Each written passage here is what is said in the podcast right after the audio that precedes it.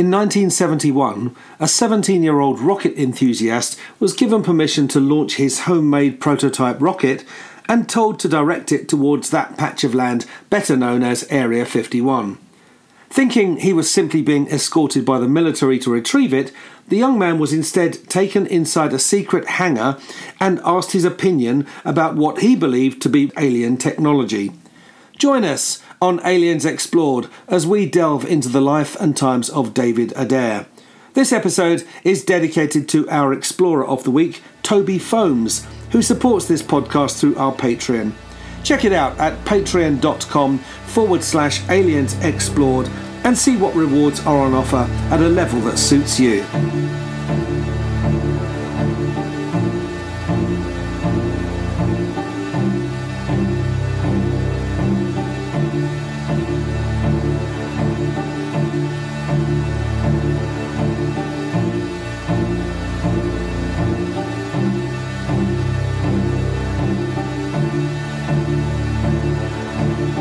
Aliens Explored is a weekly podcast exploring famous and obscure cases of UFO sightings, alien abductions, and other strange events from both a believing and a skeptical perspective, whilst keeping an open mind. I'm Stu Jackson, a professional actor and amateur ufologist with a particular interest in the crop circle phenomenon. I'll be debating that otherworldly visitations are real. The truth is out there. And I'm Neil Kelly. I'm a professional actor as well and used to work for the military as an intelligence analyst. I'll be arguing from a more doubtful point of view. I mean, it's all a bit far fetched, isn't it?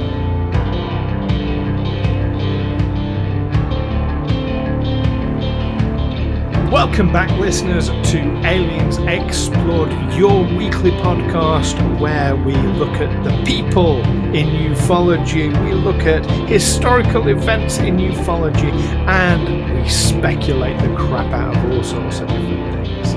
I am one of your speculative hosts, Stu Jackson. And I'm your other speculative host, Neil Kelly. How are you doing, Neil? It's been ages since we last chatted. It seems It has been a while, hasn't it? Yeah, I've been I've been busy, mate. I'm, I'm on my chin straps most of the time now. Yeah, um, I- I'm working at a place where they have very um, very. Oh no, very is the wrong word. They they have tremendous problems with staff retention. okay. Um, people leaving in droves. So suddenly, I've gone from being the new boy to being suddenly essential to keeping the thing going at all. So- right. No, I like to think this. We've, we've gone down from six Mr. Monopolies on Monopoly Life Size on Tottenham Court Road to two Mr. Monopolies, keeping it going. Right, right. Maybe maybe I ought to look into getting involved myself. Uh, they've got to be looking for another Mr. Monopoly. Um, I mean, the manager just said very vaguely, "Yes, we, we've got a we've got some sort of solution in hand." But that could just as easily be phasing us out and replacing Yeah, us with so a replacing us with a yeah with a. I mean, we're we're already kind of doubling up on a on a cartoon when you go in there. So uh, maybe the cartoon will replace us. Who knows? Maybe maybe that's the future of acting as we all get replaced by cartoons. Yeah, and and AI, we, we get we get scanned, and then that's it. They've got us. They can Yeah. make us make our make our image do anything. Yeah, well we need to Our um, avatar, I should say. we need to work on our voice acting techniques. Yeah, So podcasts like this, it's excellent experience for us. Um, isn't it? Just Hopefully, the listeners won't see it at their expense. Mm. Um, yeah. now we, we have had some fan mail, haven't we? We had a had an We email did. from Jerry, and what did Jerry have to say? So Jerry contacted us um, back on the tenth of August uh, Mm. Uh, with a. It, it- Jerry had just listened to the Cosford UFO Hmm. uh, episode, um, and and wanted to reach out to us. Uh, it tells us that he couldn't sleep past four a.m., but then he found our podcast. Uh, Excellent. you it's know, a service um, we provide, Jerry. Absolutely. Um, insomnia has its um, has its benefits, obviously. Um, Jerry went on to say, though, um, and I quote, "What a load of waffling, ill-informed bollocks." We've got to get him on the show. Oh, he sounds like just the kind of guest we could do with. he, he did pick up on. So this was me. I I made a an incorrect. So I don't know why because I I called it County Wolverhampton. I don't know why. I know Wolverhampton's a town, not a county. Oh, I've no idea why. Um, And and is that is that the substance of his um yes, he, he, his claim that we're talking about old bollocks? Jerry puts County Wolverhampton in in in quotation marks and then puts FFS. Did did he find any further fault with our with our? No, but he- podcast, or was that but- it? That was But he that did us, um, uh, very generously gave us a, a nice piece of advice. Um, stick to the day jobs, fellas. Which you know is kind of what we're doing here. yeah, Um, I, I'm yeah. guessing. I'm guessing Jerry is from Wolverhampton or the Black Country or somewhere I'm somewhere like that. guessing so. Oh, it would Um, be fun to have an angry Brummy on. on Um, I mean, the only other bit of information that Jerry was forthcoming with uh, was that the email was sent from his iPhone. right, and um, di- he didn't mention whether he was then able to get back to sleep. That was After. no, that was uh, um, not forthcoming. Um, but but Jerry, we, we hope you slept well afterwards. We, we And, hope uh, so. Yeah, we we hope you're some, has helped you in some yeah. way.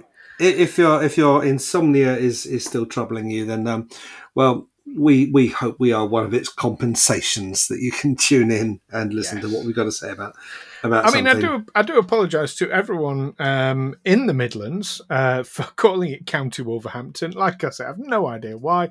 I was completely wrong on that. Um, but, Slip of the tongue. I've got to say, if that was Jerry's takeaway, Hmm.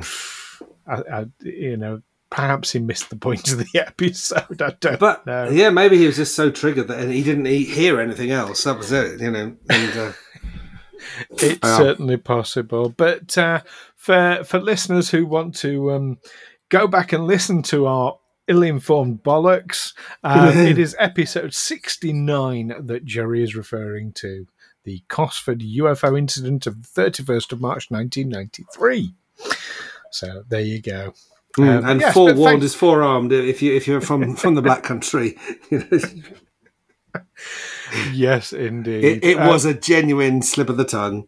Uh, to our international listeners, just so you're aware, um, the Black Country is a region of the country and has nothing to do with its peoples.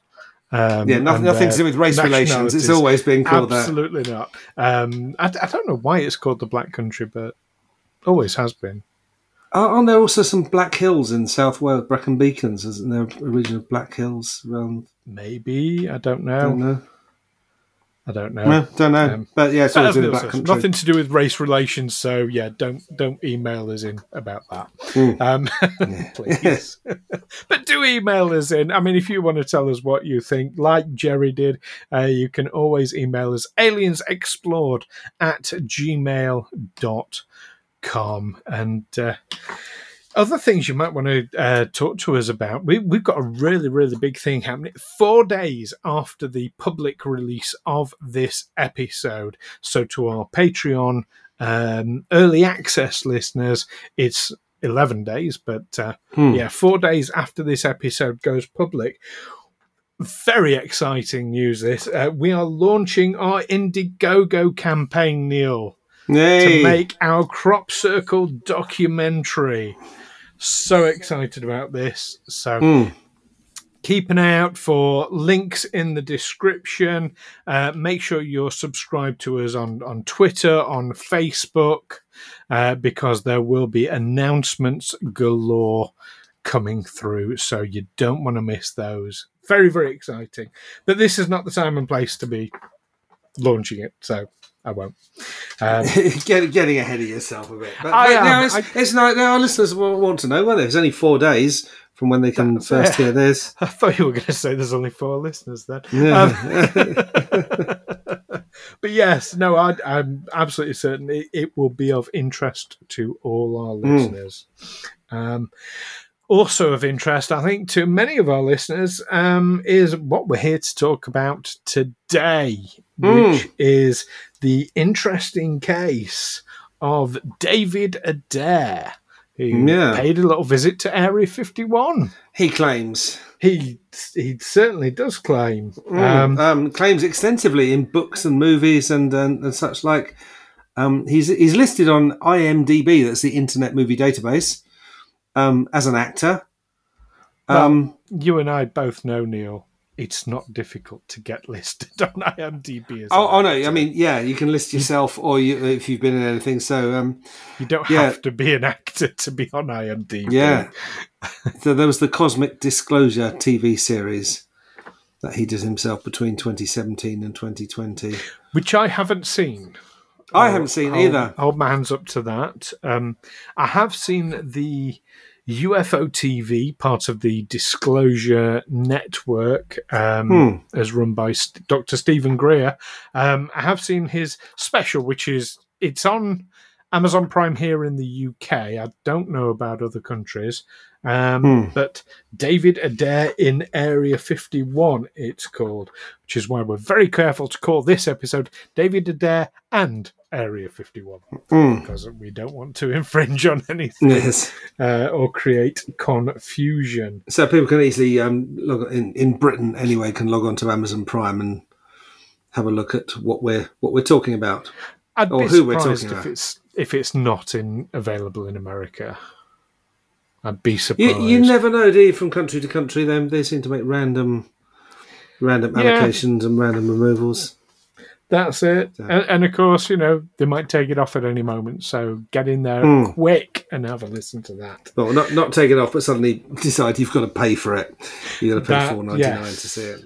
That happens as well. Absolutely. Um, so David Adair himself, um, he's no slouch. He's he's a space technology transfer consultant. Yes, I've been trying to work out what that actually means. he developed a certain kind of technology, didn't he? The advanced symbiotic technology. Advanced now, symbiotic technologies comes into his story somewhat. Hmm. Um, but he's. De- I, I'm not aware of him developing a technology like that. Hmm. Interesting. No, it's on uh, it's on, on Amazon.com. I don't know if this is that. No, I'll just have a check if that's uh, the Amazon Prime thing we've just been talking about. Uh yes, it is. Yeah. Um, Okay, he'll talk about symbiotic technology, and we'll we'll come on to that when we Mm. When we tell his story. Um, but no, he's he's he is literally a rocket scientist. Um, He worked with uh, uh, for the US, I believe it was the US Navy, um, helping to design jet propulsion for for the air, aircraft. mm. Um, but yeah, now he's he's set up his own business as a yeah space technology transfer consultant. I don't know if that means like transferring, say, from the space shuttle to the space station, or what that actually means, or transferring I things don't to know. space from Um, Earth. just just for our listeners in the states, this this video UFOs and Area 51, David Adair at Area 51, Advanced Symbiotic Technology. That seems to be the title of the. It's quite a long title. Um, it's available for rent uh, for a dollar ninety nine, oh, there you go, there you go. or you can Okay. buy it for seven dollars ninety nine. But yeah, probably That's the full once once is enough to get the get gist it. Your opinion is starting to show already. now. Once is enough. Um, But but the, I'm, I'm confused that he's he's listed as an actor because he's not just done his Cosmic Disclosure TV series. Have they got him mixed up with someone else? It seems he was in The Bill, which was a, a police-based soap opera certain he was in not. 1990, and uh, in Minder um, in 1989. They- So, but but This- it's listed in, in the on- same filmography. So I guess IMDb's got confused. this happens a lot with IMDb. Um, at one point, I had three different because each time I was in something, the producer would create a new IMDb profile for me. I don't know why. Oh, Um, and now, yeah, and my agent had to sort of get them all merged. Um, but I'm, yes, I'm they'll, on, they'll also miss. Yeah, so uh, that's just that as an actor, that would be a different David Adair, definitely. I, I'm I'm on IMDb as Neil Kelly the fourth or Neil Kelly IV. Really, Okay, yeah. I'm just Stu Jackson. There you Mm. go. Mm. There must be another other Neil Kelly actors. Um, we're They're- they're- digressing. Not in this country though. Not uh, there must be in America, and, and there's even more people called Kelly Neil. because I'm guessing you're um uh you're you're an equity member. I mean, obviously you don't have to tell me, but um yeah, you would. Um, yeah, yes, I am. But uh, yeah, so in this country, but uh, you have to protect your name. Um, they were very surprised at my drama school when I, when I applied to Spotlight and was allowed to be Neil Kelly. They said, "Oh, good luck getting that name." But yeah, it was available. My own name was available, um, but not on IMDb. Mm, there we go. There's more of us out there, and I don't think any of us are famous. Um, anyway, back on to David Adair, not Yeah. the actor, the um, the space technology transfer consultant. Um, so, like I said, I mean, proper rocket scientist. Thirteen Hmm. years old, he built his first proper rocket. We're not talking about those things you buy in boxes from Hmm. Walmart. Um, this was like a proper, proper rocket. Uh, Mm, so what's what's the difference? Or is it I just bigger? is. I, I think size plays a part. I think um, using actual fuel rather than it just being gunpowder Hmm. um, plays a part. I'm, I mean, I'm, I'm speculating. I, I, I mean, don't actually know is the answer. Yeah, I mean, I assume the rocket um, fuel cells they've, they've got more than just gunpowder in. Otherwise, they would just explode, wouldn't they? The- Well, I know they they do sometimes. Kids have lost eyes Uh, and. I mean, fingers and look things. at- Look at the fireworks that we call rockets. That's just gunpowder. yeah, but made to go whoosh rather than bang, or to Yeah. yeah, it must, it must have something mixed in with it. So. If you know what, if, well, actually, you could just get a load of those smaller rocket engines and just put them into a bigger can and make a big rocket. So I assume he did something cleverer than that. I would imagine so, and certainly very, very clever. By the age of 17, Hmm. um, this is where we get into the he claims element. Um, he designed what he calls a fusion containment engine. Hmm. Uh, claims to have gotten uh, funding from his local federal government body um, to build it. who who allowed him to have access to nuclear materials Uh, to, to create fusion. I don't know if it's nuclear materials, but but essentially, yeah, he, the way he describes it is you're basically creating a mini sun Hmm. um, inside this thing, which then obviously that creates an awful lot of power. yeah. Um, and then, yeah, age 17, uh, this is back in 1971. Uh, he arranged with a with his local congressman and an Air Force general because so this this rocket with this fusion engine, Hmm. fusion containment engine, sorry, um, couldn't just be launched from your back garden. Um, Well, no, I mean you could you could destroy your entire city if You it goes could. wrong. You could nuclear fusion in your back garden. Um, so yeah, so with help from his congressman and uh, an Air Force general, uh, he arranged to launch this from White Sands, Hmm. uh, which is obviously a missile testing range. Um, yeah, so shipped out there, took this rocket, this this yeah rocket out there. Um, he was told he was given coordinates to land it in a specific place. Hmm. Um, which happens to be Groom Lake, otherwise known to many people as Area 51. Is it indeed? Is that, there's actually a lake there, Uh, it's not a, it's a it's a dry lake bed, right? so it was a lake, but it's not. It's it's out in the Hmm. desert, so um, but it is called Groom Lake. Yes, it's a huge area. Um, yeah, it used to be a lake bed.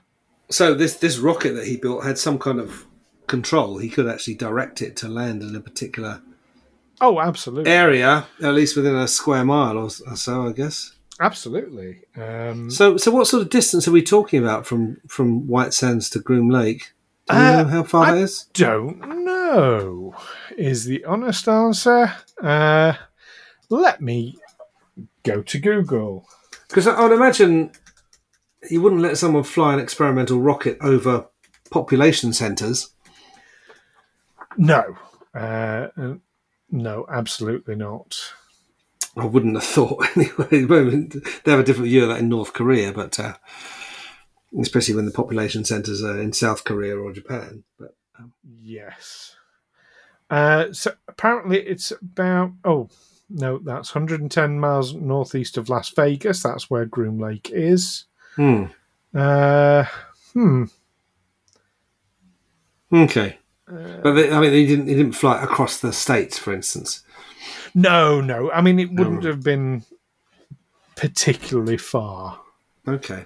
Um, but yeah, it was to it was to test its acceleration and, and what have you. But that that technology hasn't appeared anywhere, has it? That we know Not of. since. Um, but mean- it's when when they go to retrieve the rocket that the story gets quite interesting. Uh, it must be a fair distance because they did have to fly there. Okay. They didn't drive. Hmm. They, they flew. Um, But maybe hundreds of miles rather than thousands of miles. yes, yeah, Oh. yeah, quite, Yeah. quite. I think that would be reasonable. Hmm. Um, but yeah, so he gets in this plane. They fly out to to Groom Lake. Um, he sees this big complex, this almost industrial sort of complex. Um, Presumably, he's accompanied by people who have authority to be there. Who oh yes, yes, there are don't, um, don't don't don't look that way, Dave. Just keep your eyes fixed on. lots of on uh, the- Department of Defense officials and things Hmm. like that. Um, he is.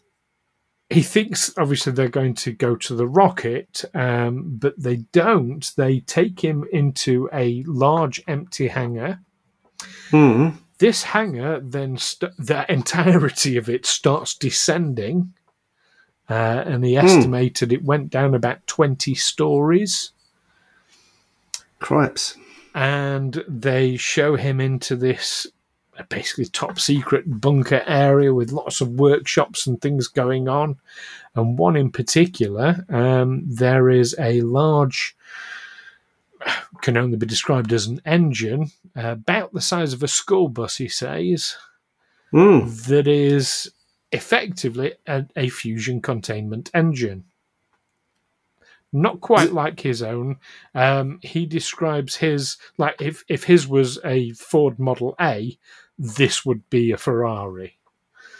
You know, it was a Okay. much more advanced um, piece of kit. Um, it had suffered a catastrophic failure. There was a big hole in the top of it, Hmm. but he was able to get up and have a look at it and climb, climb around on it. Uh, they wanted to know what his opinion of it was. Uh, wanted his his So insight. so had they hadn't gone to collect his rocket at all. His rocket was just sort of stuck in the sand somewhere out in the desert at this particular um, point. at this yes. time. Yeah. So never mind your rocket. We wanted to come and have a look at our rocket Yes. because we couldn't Yes. get ours to go. Yes. Uh, now, as he starts, so so first of all, the material that this thing appears to be made of um, is an unusual alloy. Uh, Hmm. it, it, so I, I, I'm paraphrasing what he said, but um, Hmm. uh, I would say for those of you who are familiar with pearlescent colours, the ones that change colour the way you depending on Like how the pearl. light hits it. Um, yeah, it, that that's pretty much how he described it. Um, and uh, and yeah, and as he touches this thing, it reacts to him.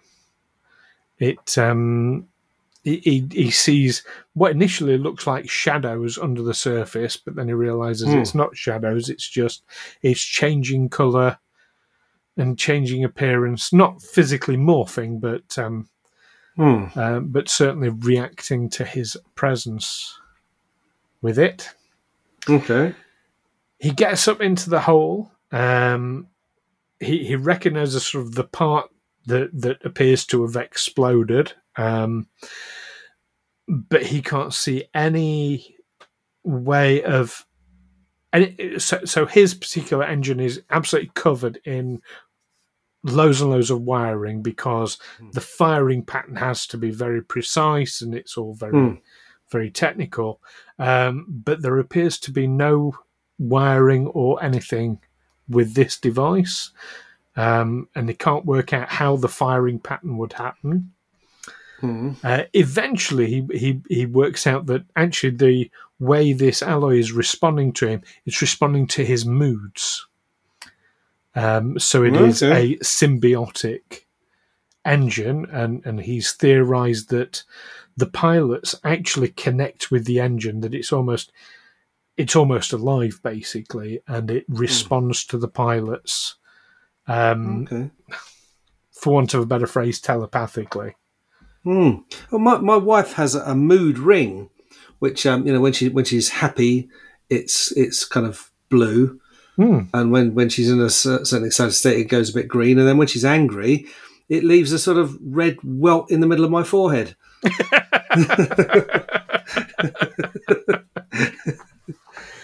Oh dear. yeah. Probably shouldn't laugh at that. Domestic violence is no joke. Um, but um, no, that, um, I've not heard that one before. Um, yes. Um, I don't know. Uh, Yeah, mood rings. I've always had a little bit of skepticism about mood rings, Hmm. but they're a thing. Um, Yeah. But so yeah. but yeah, it's, Um, it's not what you think of to make the material to make a rocket out of, is it? Mm. Now his story doesn't end there um, because he's he's looking at this thing and he's kind of working it all out, um, and he starts being vocal about the fact, well, this has obviously come from an alien spacecraft, and you know, Hmm. um, and he gets that, that, that's his first take, is it? Well, what, what do you think of our engine? What do you think went wrong? He says, well, this is obviously alien technology. well, they're asking And, questions and then like, do they say, "N- n- do they get all shifty and say, no, it's not. we, Well- we we made it. well, they're asking questions like, you know, how how do you think the firing pattern works? And he's like, well, why are you asking me if you built it? Hmm. Um, but obviously, like I say, this thing's the size of a school bus, and you know, he, he, he speculates that this must have come from a huge craft. That craft must have had occupants. What have you done with them? Um, and Hmm. start sort of, I say, vocalizing this. Um, so they roundly start removing him from sight, Hmm. and and this is where I I start to pull some strongholds in his story personally. Hmm. Uh, he says it occurred to him that this is all to do with nuclear superiority because the whole mutual assured destruction thing is what prevents us from pushing the button. If you Hmm. could have sufficient acceleration that basically the nuclear missile gets to the other country before they're aware it's been launched, Hmm. then they're not going to retaliate because they can't retaliate. Hmm. But we also Um, understand that even if they don't retaliate, you'll cause so much environmental destruction that it's going to come back on you anyway. Well, bearing in mind this was back in 1971, and the whole, Hmm. you know, is I mean, you'll remember the whole fear of nuclear destruction. Um, and and um, yeah, what they called um, anticipatory retaliation. You Hmm, got to get your, you got to get your retaliation in first. but- yes. you know, yeah, in, in those, I mean, I've heard this argument about um, hypersonic glide vehicles. They're saying in the old days, if you thought that the, the other side had launched their missiles, you had something like 20, 25 minutes to actually verify that it was a real launch and not just some glitch on your on your computer. Um, with hypersonic glide vehicles, you don't have that 20, 25 minutes anymore. You've got five, maybe 10 minutes. So it, it suddenly become an awful lot more dangerous. Yes.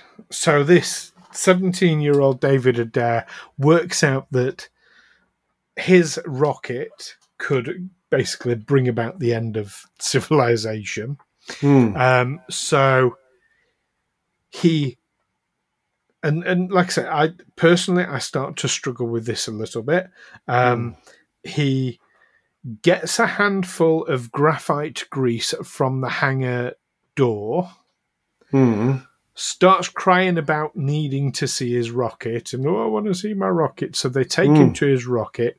He smears this grease inside the door, and because of the plasma reaction to it, basically it explodes. So he destroys his own rocket by smearing graphite grease on the inside of the uh, access panel. Okay. Um, I don't have the um, the necessary scientific knowledge to dispute that, but it, I have to say it sounds unlikely. So he destroyed his own rocket, He destroyed his own rocket. and and nobody had any plans, or, or he didn't have to submit anything, or they, they gave him all this funding, and just let him kind of build a rocket and fly it. And Your guess is as good as mine on that. this is sounding a bit unlikely. I think. Um, Didn't, Well, didn't it blow his hand off? I mean, how quickly? I mean, if, if you think, well, if I smear graphite grease inside the, the, the inspection panel on my rocket, it'll blow it up. Will it blow it up with, with my hand still inside it? uh, so he, he he smeared the grease inside, then set it on a timed delay to activate. Told everyone, "Oh no, there's a fuel leak. We all have to get out of here." They cleared the area, and then it exploded. Uh, presumably blasting toxic nuclear material all over the I place. don't I don't know if there's nuclear material. I I don't Okay. know. I, I genuinely create- don't know. I Yeah. I don't, don't know if it was radioactive or not. Mm. I've not heard anything that says it is. I mean, a fusion engine kind of suggests that, doesn't it? It does. Now, this guy has gone on to have a successful career in, you know, in these things. Um, well, yeah, playing parts in The Bill and in Minder, apparently, according to IMDb. and um, he's he's also made claims that he was taken to meet Stephen Hawking, who he called Hmm. Stefan Hawking, okay. which I thought was a bit weird. Um, Mm. Uh, because he'd made the same sort of calculations as he was making about black holes and Mm. uh, yeah. Uh, but we've hit that time in the show. Yeah. That's his story anyway. Um, we've hit that time when we do speculate about what we think. So, Neil, Mm. David Adair, did he visit Area 51? Um, I dare say he might have uh, uh, if he if he got the funding to build his little rocket and and flew it, you know, to a, as in, he was told where to launch it. Um, I would have thought there would be very very tight controls over the private launching of a rocket. You know, you tell someone, yeah, can you direct your rocket this way? Well, how do you know the guy's actually built a rocket that can be directed that accurately? They must have. Uh, it, it all seems very lax. And then we'll we'll we'll um yeah your your rocket flew. We're happy with that. We saw it disappear off into the sky. Let's get, let's fly to where um it was programmed to land. And uh, oh, but before we go and pick up your rocket, come, come and have a look at ours because we built something similar. Although actually, um, it's of materials that you'll have never seen before and using kind of connections connectivity. Whereas you know you would have had wires all over your your thing. We don't have any wires, and so but we're going to ask you what you think of our rocket anyway just just as someone we're not going to ask the guy who built it um, we're going to ask someone who built something similar who's never seen this before. It, A 17 year old kid. a 17 year old kid yeah. Um, a kid who's not allowed to you know, buy a beer. Hmm. um, Or vote. yeah. Or vote yeah. But we're going to ask his opinion on our, our nuclear fusion technology. Yeah. I don't know. I mean he's undoubtedly a clever bloke, but uh, I don't know in which way he's clever. Whether it's actually inventing things or inventing actual things or inventing stories. yeah. It's quite a yarn, uh, but he, he seems to have made a career out of it uh, with his with his books and his movies. he well the thing there is he didn't come forward until about 1999 Hmm. with this. He he says, and and I've got to say, I I this this part of it all I accept quite readily. Um, that had he have come forward prior to that, he would have been roundly ridiculed and nobody would have taken him seriously at all. But but the world had, and certainly the world of ufology had changed such that these things were now being taken a bit more seriously. Hmm.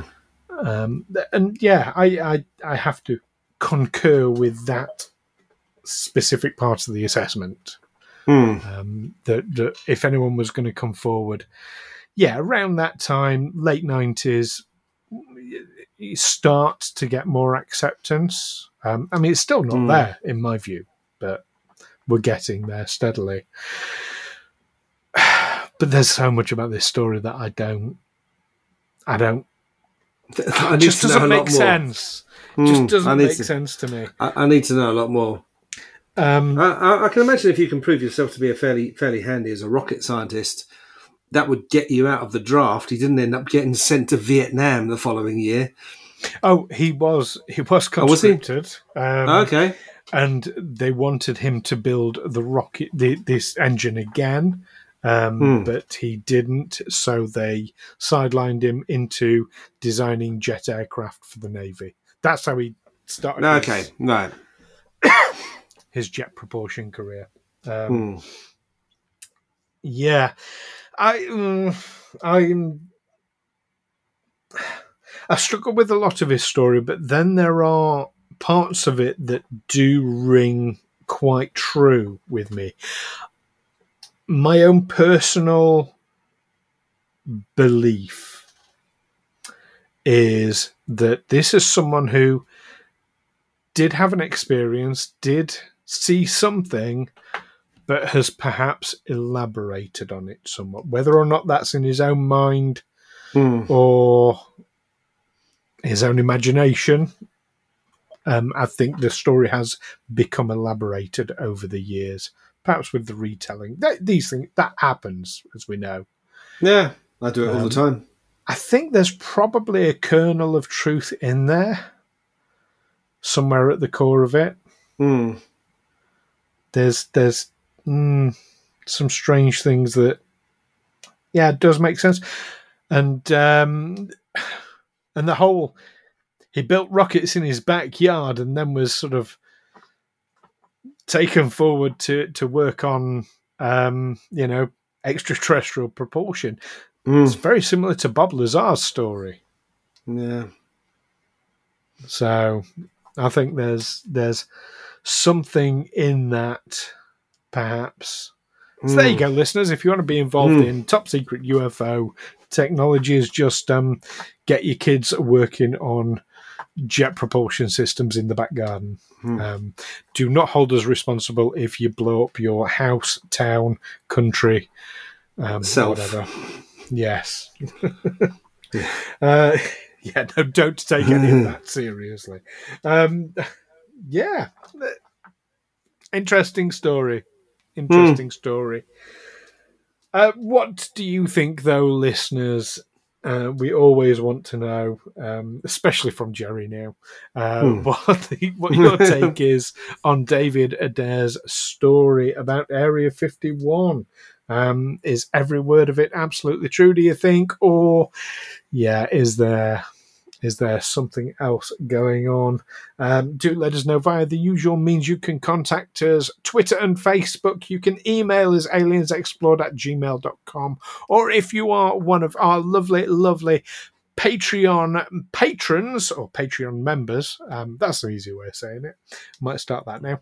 Um, yes, Patreon members, then you get exclusive access to our Discord server where I can tell you people discuss all sorts of uh, UFO things, including debates on the actual episodes themselves. And they're really interesting to read and get involved in as well. Because, yeah, because we like to have a look, don't we, Neil? We do.